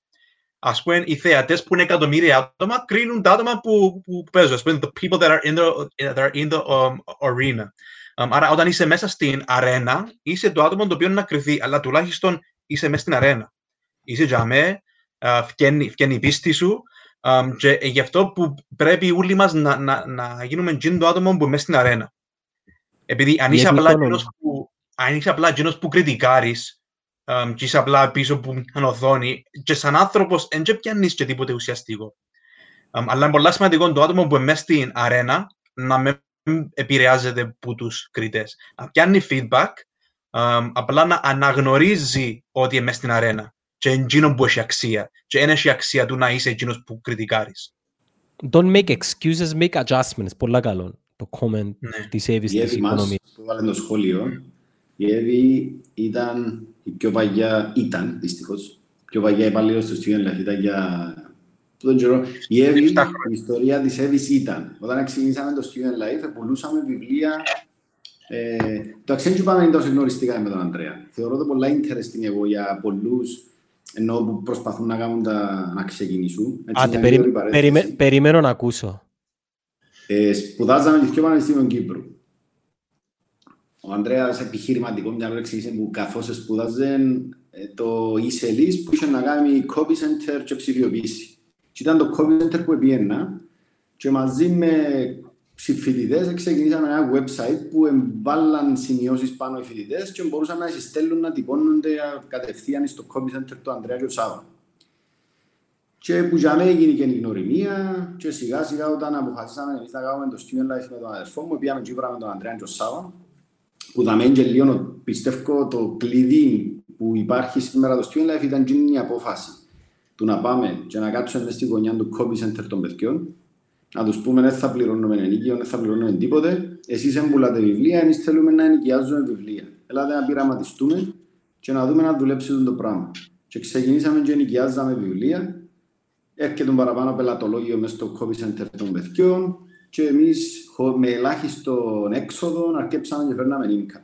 Που για μένα τέλος πάντων έτσι φτάνοντας στο σήμερα, πλέον είμαστε, και, είμαστε τέσσερα άτομα συνεταιροί στο Student Life, τα δυο Σάββας και ο Ανδρέας και εγώ και ο αδερφός μου Ανδρέας. Και η Εύη όταν είχαμε το, το, τα βιβλία, στην αρχή όταν πιάσαμε, πάλι ερχόμαστε στο πρέπει να σε κουντήσει κάποιος. Στα αρχικά μας στάδια του Student Life το δύο χιλιάδες δεκατρία, ήταν και γίνει η έξαρση γύρω από startups που κινείτουν και λίγο παραπάνω το investment και είχε άτομα που βάλαν λεφτά σε εταιρείες. Ήμασταν από τους τυχερούς που πιάσαμε ένα investment τέλος πάντων και θυμούμε τους investors που μας επιέζαν συνέχεια κάτι άλλο που βιβλία, κάτι άλλο που βιβλία, κάτι άλλο που βιβλία. Κάλε ιδέες, κάλε ιδέες, να τους τις παρουσιάζουν για να μας λαλούν είναι καλή ιδέα και πήγαινε και έρχονται το πράγμα. Όμως εκείνη η διαδικασία όλοι επίεσαν το Student Life να κάνει adjust και αν που πρέπει. Και μια από τις αποφάσεις ήταν να κάνουμε media. Η Εύη ήταν η πρώτη αρθρογράφος που θυμούμε που βάλαμε το πώς είπαμε ψάχνουμε ένα άτομα να γράφουν άρθρα. Ήρθε σαν, δούλευκε for free ενώ καθώς ήταν φοιτήτρια, ίσως μια διετία, να πούμε, έγραφε ένα άρθρα for free. Μετά έγινε part-time όταν πήγε για μεταπτυχιακό και μετά full-time στο Student Life. Και εκείνο που τώρα καταλήγουμε το πώς το βλέπω εγώ σαν εργοδότης κάποια πράγματα, η Εύη μετακόμισε Λεμεσό. Το Student Life τα γραφεία μας είναι Λευκοσία. Έκαμε την οικογένεια της στη Λεμεσό και ήβραμε μια ενδιάμεση λύση να δουλεύει εξ αποστάσεως για κάποια περίοδο. Mm. Αλλά ήταν... Σας ήταν οι pioneers. Ε, εντάξει, όμως κατάληξε επειδή κάποιες μέρες έπρεπε να έρχεται τόσο ψυχοφθόρο για την ίδια που είπε δεν μπορώ άλλο να πιένω και άρχομαι η ζωή μου πλέον είναι Λεμεσό, πρέπει να, να βρω δουλειά στη Λεμεσό. Ήταν πολλά δύσκολο για εμάς, αλλά όταν ήρθε η ευκαιρία μου, θέλω να φύγω, πρέπει να πάω στη Λεμεσό. Ε, για μέ, ας πούμε, το πράγμα που μου φύγει αυθόρμητα να της πω είναι εννοείται επί μου. Ξέρω ότι το κενό μου θα είναι τεράστιο και κάτσε τώρα ξαναστήσει ομάδα. Αλλά τι μπορείς να πεις σε έναν άτομο που... Ε, ενώ πρέπει να δεις τον απέναντι σου και τέτοια παραδείγματα να έχουμε πολλά τώρα λόγω της όλης κατάστασης. Δηλαδή, άτομα σε, να επηρεαστεί πολλά η καθημερινότητας τους και πιστεύω πρέπει να δείξουν πάρα πολύ κατανόηση. Ε, να υπάρξουν και απολύσεις, να μην απατώμαστε. Ναι, ε, πάρα, ε, ναι. Πρέπει να κάνουμε τούτες τις απολύσεις ε, με τέτοιον τρόπο ώστε να, να φύγουμε από πάνω την ε, ταπέλα του ότι είναι κάτι πολλά πολλά τραγικό. Κάποιες εταιρείες, σε άλλα επαγγέλματα κυρίως, σε άλλες εταιρείες πιο μεγάλες, είναι αναγκαστούν να απολύσουν κόσμο. Θέλω να πω σε όσους μας ακούν ότι το να χάσεις τη δουλειά σου είναι ένα από τα πιο άσχημα πράγματα, αλλά να ξέρεις πάντα ότι Ε, δεν υπάρχει τέτοιο πράγμα έλλειψη δουλειάς. Μπορείς μέσω του διαδικτύου να κάνεις ό,τι θέλεις τη σήμερα ημέρα. Μπορείς την περίοδο που να χάσεις τη δουλειά σου να, να έχεις τον decency, να κάνεις κάτι απλά για να έχεις έναν εισόδημα και παράλληλα να, να εκμεταλλευτείς την ώρα σου, ειδικά τώρα που έχουμε πάρα πολύ ώρα, για να αρκέψεις να κάνεις κοινό που αγαπάς. Και κάτι το οποίο έλεγαμε μαζί με τον Αντρέα την τελευταία φορά, το ότι το να κάνεις κοινό που αγαπάς είναι η μεγαλύτερη ευτυχία του ανθρώπου. Εγώ χαίρομαι που στην ομάδα μας, χτες είπα των, των παιδιών, εκ, εκμυστερεύτηκα του στην επιθυμία μου να, να κρατήσουμε. Δεν του walk from home να κρατηθεί μόνιμα. Με, με μια φόρμουλα, δεν δεχούνταν. Θέλω να έρθω γραφείο. Να, να, να σπαταγιούμε ρεύμα. Να σπαταγιούμε ρεύμα. Κατάλαβες. Θέλω να έρθω γραφείο. Για μένα το πράγμα είναι επιβράβευση. Νομίζω, αν αντιλαμβάνομαι σωστά την αγάπη τους προς την εταιρεία. Είναι. Ας πούμε, εγώ βρίσκω μια ώρα μακριά από το, το γραφείο και δεν μπορώ να διανοηθώ ότι ε, θα πιένω. Πιένεις σου τις μέρες, πώς το κάνετε? Όχι, είμαστε όλοι σπίτι. Όλοι σπίτι. Έχετε δηλαδή, σαν να σου πω, εγώ δεν μπορώ να κάνω τις εκπομπές που το σπίτι. Αν ο εξοπλισμός είναι πάρα πολλά δύσκολο για μας να... Εντάξει, έχει, έχει κάποια πράγματα που δεν μπορείς, σίγουρα, αλλά επιτρέπει μας το προς το παρόν. Έχεις απόλυτο δίκιο. Εμπιστεύω ότι να γίνει η επιλογή στην καθημερινότητα μας π.χ. μια φορά το μήνα δούλευε και από σπίτι, αλλά είναι πολλά διαφορετικό η προσωπική επαφή. Είναι πολλά διαφορετικό να δω μια το άλλο έτσι, πας στην πλάτη να σπούν το πρωί, να κάνεις έναν αστείο. Νομίζω ε, να χαθεί και η χημεία όταν είναι full εξ αποστάσεως. Μα η τεχνολογία με όλα τις τα αρνητικά τα οποία φέρνει, θεωρώ ότι φέρνει και πάρα πολλά θετικά. Στο βαθμό που είμαστε σήμερα που η κατανάλωση μέσω της τεχνολογίας είναι τόσο μεγάλη, τι δημιούργησε? Δημιούργησε την νοσταλγία να βρεθούμε με τους ανθρώπους που βλέπουμε κάθε μέρα και είχαμε τους δεδομένο. Mm. Τούτο, τούτο δείχνει ότι δεν πάψαμε να ήμασταν άνθρωποι. Απλά η τεχνολογία βοηθήσε μας να κάνουμε πιο γρήγορα κάποιες δραστηριότητες, να επικοινωνήσουμε πιο γρήγορα ή, ή πιο άμεσα και τώρα που το κάνουμε στον υπέρτατο βαθμό υπενθυμίζει μας ότι παραμένουμε έναν ανθρώπι. Πόσο, ε, Αντρέα, τι επιθυμίζεις πιο πολλά? Πέραν του να πάει στη δουλειά και να δεις κόσμο. Αν επιθυμείς πολλά να πάει σε κάθε... Το Γιάννη, έτον που κάτω σου. Εν βρεθήκατε πότε, θέλεις να πεις? Που την ημέρα που μας εκλείσα σπίτι. Όχι. Τα μάθαινα πια ο κλάμα.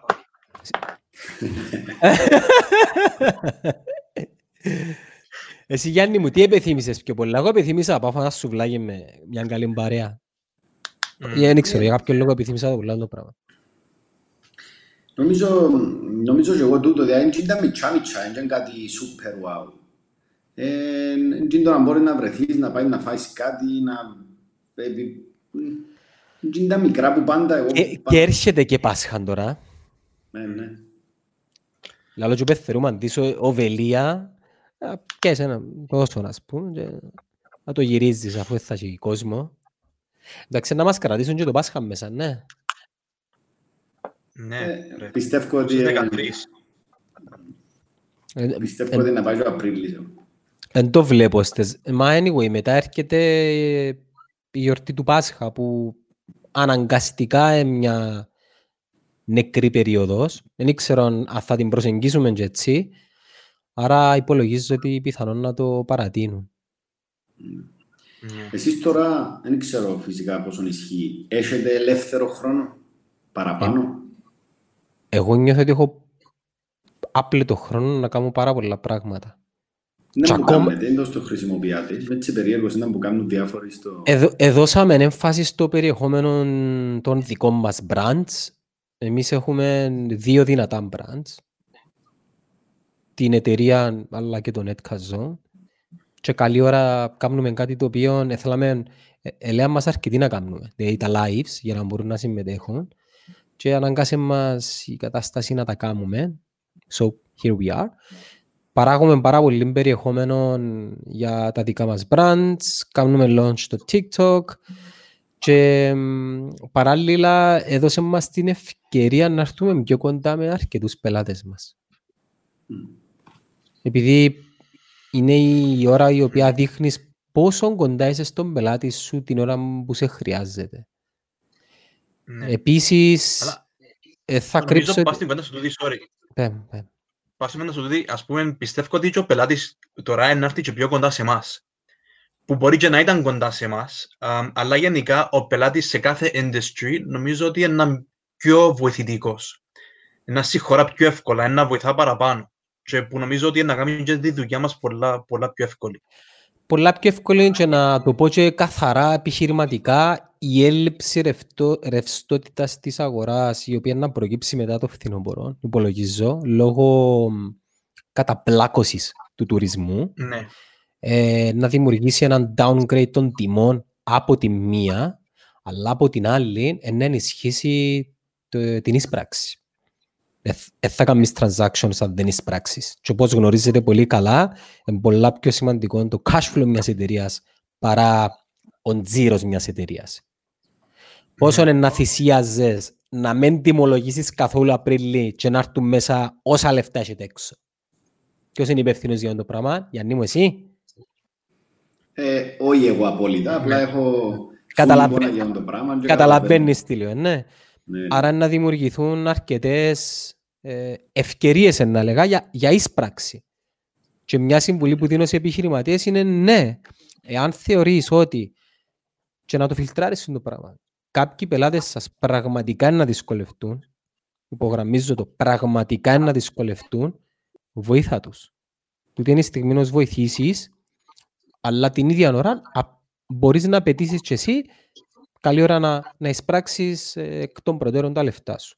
Είναι κάτι το οποίο μελετούμε τώρα στην εταιρεία, είμαστε έτοιμοι και μια θετική εικόνα. Τον, ε, τον, μένω, λοδάμε, τον τελευταίο μήνα κλείσαμε τέσσερις καινούργιες δουλειές, οι οποίες προκύψαν λόγω της ανάγκης της κατάστασης. Ναι.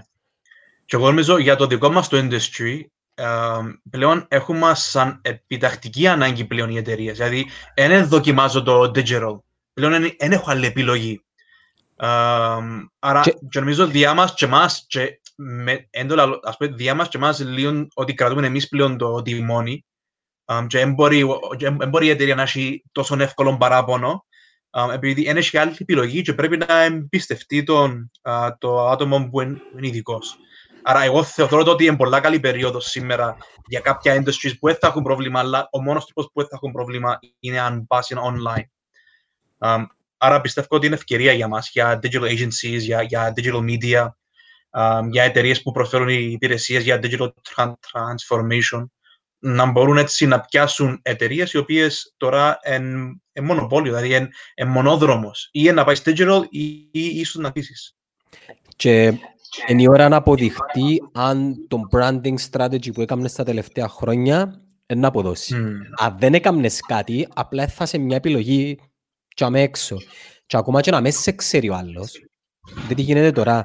την ώρα που να σε ανακαλύψει εάν είσαι έτοιμος τόσο offline, ενώ λειτουργικά, δηλαδή έχεις στημένα τα team σου, αλλά και η επικοινωνία σου να αντέθηκα και online, ούτως ώστε την ώρα που να σε ανακαλύψει να καταναλώσει αρκετών περιεχομένων, να σε γνωρίσει πριν επικοινωνήσει μαζί σου, ακριβώς, τότε έχεις περισσότερες πιθανότητες να κάνεις ένα conversion.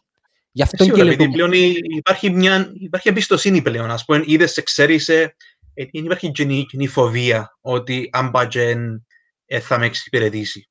Ε, το πιο σημαντικό πράγμα στις πωλήσεις είναι η εμπιστοσύνη και όχι όλα mm. τα άλλα. Δηλαδή, δεν είναι η τιμή, δεν είναι mm. το access στο service ή το προϊόν, and το trust, που είναι μέρος του φορ πι. Mm. Καταλάβες. Έναν καταλήτικο σχολείο. Πήγαινα ένα μισή ώρα, μάνι, μάνι. Πόσος κόσμος είναι mm. πάνω. Οκ, okay, not bad, not bad. Θεωρώ κάποια lives του εξωτερικού και βλέπω τρεις και τέσσερις χιλιάδες και λαλώ και τέλεια και εμείς και ρωτώ τον Μενέλο πώς είμαστε, πενήντα δύο, πενήντα τρία μετά πώς. Φκάρ τα ρούχα σου, ρε Αντρέα μου. Αντρέα μου, φκάρ τα ρούχα σου. Ας σου χορέψει ένα ζεμπέκικο με τάτς Μάικλ Τζάκσον, ετοιμάσου του για να σπάσεις ρεκόρ. Πε αλήθεια, πε αλήθεια. πενήντα άτομα, πάτε και όμως να κάνουμε τις μαλακίες. Έναν καταλυτικό σχόλιο πρωτού σας από δεσμεύσεων. By the way, είδατε έναν background σας έχω, ναι. New York, baby. New York, επιθυμήσα την πολλά, είναι στην καρδιά μου τις μέρες που υποφέρει. Ε, ναι, και εμένα είναι η δική μου. Να βρεθούν, πέτος να βρεθούν. Oh. Πού εμπονεί? Queens. Queens, και από είναι πιο πολύ βεθαμένοι. Wow. Ναι, τα πιο πολλά κρούσματα στο Queens, στη New York State. Δεν ξέρω γιατί. Δεν ξέρω. Άτε ρε, εμένα είναι Brooklyn. Σκέφτομαι να μπω σήμερα να δω λίγο τις τιμές για Σεπτέμβρη. Να δω αν ενώνω το σκάτω. Εάν ανοίξουν οι κάμερες. Δυνατόν να πάει στον Αύγουστο, Σεπτέμβρη, Ανδρέα. Δεν ξέρει κανένας. Να βάλουμε insurance, την τσιβουρερία, να δούμε τα τιμές που παίζω. Έναν καταλυτικό σχολείο. Καρτάς που μας. Εγώ ερώτησα. Εγώ εκείνο που ήθελα να πω και θα το πω μέσα από την ιστορία της τετές μου, της γιαγιάς μου, επειδή έκανε μου πολύ εντύπωση που έγινε το πράγμα. Ε, έπιασα την τηλέφωνο την πρώτη εβδομάδα που την εκκλείσαμε σπίτι και ήμουν κλεισμένη κυκλοφοράς. Σκέφτονται μεταξύ, παραπονιούμαστε εμείς ότι είμαστε κλεισμένοι σπίτι, έχεις ίντερνετ, έχεις Netflix, έχεις τα πάντα και έχεις παππούς και γιαγιάδες και τους γονείς μας, ας πούμε, που δεν έχουν τίποτε και κλείσαμε τους. Mm. Τέλος πάντων, πιάνω τη γιαγιά μου για να την βοηθήσω εγώ ψυχολογικά, επειδή είναι κλεισμένη σπίτι, να μου κάνει γιαγιά, ξέρω εγώ, καλά, επεθύμησα σας, πλα, πλα, πλα. Εσείς να μου κάνετε μες ζωγές σας, ε, εντάξει, ε, καλά, ε, να τα βρούμε. Και λαλί μου, και να μου κάνουν και realize, ας πούμε, ότι δεν είμαστε οι πρώτοι που ζούμε κάτι δύσκολο. Δεν έχεις έννοια. Του παππού σου, πρόσφυγας, έπιαν του ταούλα, ξεκίνησε από το μηδέν και το κατάφερεντα. Άρα, σαν θετικό, ας πούμε, μήνυμα που μένα είναι ότι έχουμε τόσους στον κύκλο μας, ο καθένας πιστεύω, που επέρασε δύσκολα, ίσως και πιο δύσκολα από τούτα. Κάποιοι επέρασαν πόλεμο. Πέρασαν πόλεμο. Άρα και εμείς μια χαρά είναι να τα περάσουμε. Είναι μια μεταβατική περίοδος, να δείξω λίγο πειθαρχία, να κάτσω από τα αλήθεια σπίτι και όταν έρθει η ώρα, να βγούμε που πάμε. Απλά να θέλει κόπο δουλειά, δόξα σε Θεός, ορεξή και να τα καταφέρουμε. Ναι. Αντρέα μου. Ε, που μένα γενικά το... Το business είναι ένα παιχνίδι. Εγώ βλέπω το σαν ένα παιχνίδι. Και απλά βλέπω ότι ήρθε το παιχνίδι σε μια άλλη φάση. Α, και μόλις το δίσκας, για μένα η κατάσταση είναι σοβαρή. Πρέπει να την πάρουμε σοβαρά γενικά για να κάνουμε εκείνο που πρέπει να κάνουμε. Αλλά δεν πρέπει εμείς να γίνουμε τόσο σοβαροί και super focused πάνω σε, στην κατάσταση και να χάσουμε το creativity και να ξιάσουμε ότι είναι απλά ένα παιχνίδι. Α, και νομίζω ότι όλοι πρέπει να προσέξουν λίγο το mindset τους. Λίγο το πώς το βλέπουν, λίγο πώς ελέγχουν τα συναισθήματα τους α, και να μπορούν να καταλάβουν ότι είναι απλά ένα παιχνίδι και με, με δημιουργικούς τρόπους να, να μην μείνουν στο παρελθόν. Επειδή όπως και να είναι, μπορεί και να φύγουν το πράγμα, αλλά άλλαξαν πο, πολλά πράγματα. Και πλέον πρέπει να δεις το αύριο ε, με, μια, με έναν πιο δη, δημιουργικό μάτι και να προσαρμοστείς σε κάποια δεδομένα και απλά να, να έβρεις λύσεις. Να προσθέσω um, έναν ένα πάρα πολύ ωραίο saying, να ελπίζεις για το καλύτερο και να προγραμματίζεις για το χειρότερο. Είναι ένας τέλειος συνδυασμός ο οποίος περιγράφει ναι. ε, τον πουλαλής τώρα. Mm-hmm. Ναι, πολύ προβλήματα. Μέσα στο παιχνίδι, δεν παίρνω το χαλάρα. Δεν θέλω να το πάρω χαλαρό ότι είναι παιχνίδι. Μέσα στο παιχνίδι, έχεις strategy, έχεις τα πάντα, αλλά δεν πρέπει να το κάνεις με anxiety. Αν το κάνεις, αν το κάνεις με άγχος, αν το κάνεις με έναν urgency, ότι «Α, Παναγιά μου, δεν τα καταφέρουμε να, να, να πεθάνουμε», δεν θα κάνεις εκείνο που πρέπει να κάνεις. Γι' αυτό και πρέπει να είναι καθαρός ο νους σου α, και να έχεις ανθρώπους όπως το Γιάννη δίπλα σου για να, για να μπορείς να τα βγάλεις πέρα. Ένα λεπτό, να το κάνουμε σωστά, επειδή δείξε το ρε, Ανδρέα. Yes, baby. Κοίτα, η αλήθεια να λέγεται, ό, όταν ήρθε και βρεμασούν το πράγμα, η πρώτη αντίδραση, η πρώτη, πρώτη, πρώτη φυσική αντίδραση ήταν ο πανικός. Πέτω λίγο η εμπειρία, πέτω λίγο ο χαρακτήρας, εξαρτάται από τον καθένα, είναι πόσο γρήγορα φκαινείς που τούτον το, το σκηνικό. Εντάξει, επειδή αντιδράς αυθόρμητα. Ενώ πως αν σου γυρίζω μια πουνιά και εσύ δεν την περιμένεις, ε, να κλείσεις τα μάτια όσο εφάεις. Αν είσαι έμπειρος όμως, ε, να κάνεις έναν τάκ και να τα αποφύγεις. Το ίδιο ισχύει στον business. Το business είναι ένα martial arts game. Πρέπει να μελετάς τις κινήσεις του αντιπάλου και πρέπει συνέχεια να είσαι σε ένα mindset. Βασικά, ενώ πως την προπόνηση, να, να είσαι... Να το πω στα αγγλικά, επειδή δεν βρίσκω τη λέξη στα αγγλικά. Πρέπει να είσαι συνέχεια uncomfortable στην προπόνηση για να είσαι comfortable στη μάχη. Τούτον πρέπει να κάνεις τώρα. Οι εταιρείες οι οποίες λειτουργούν με τον τρόπο, χωρίς να ξεπερνούν τα όρια, τούτη κρίση είναι να τις έβρει ε, νικήτριες. Και αν η επιχείρηση η οποία... πιθανόν να δεχτεί ένα μεγάλο πλήγμα και τούτο θέλει λίγη υπομονή, οξυγόνωση, αρκετά να πάει, καθαρή, να πάει καθαρή σκέψη στο μυαλό για να αντιδράσεις την επόμενη μέρα. So, guys, thank you for joining me. Thank you for having us. Περιμένουμε κάτι που σας όσον αφορά επικοινωνία, podcast, live video, οτιδήποτε, απλά ενημερώστε μας. Ε, και όπου κάνουμε εκεί, stay home, stay safe, hope for the best. Εντάξει. Thank you very much. You got it. Έγινε. Bye bye.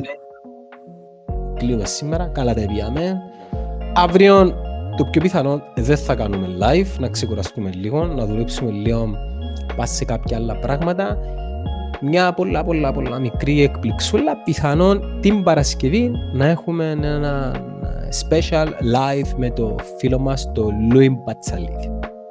Που μένα και που το Μενέλαον, καλό απόγευμα.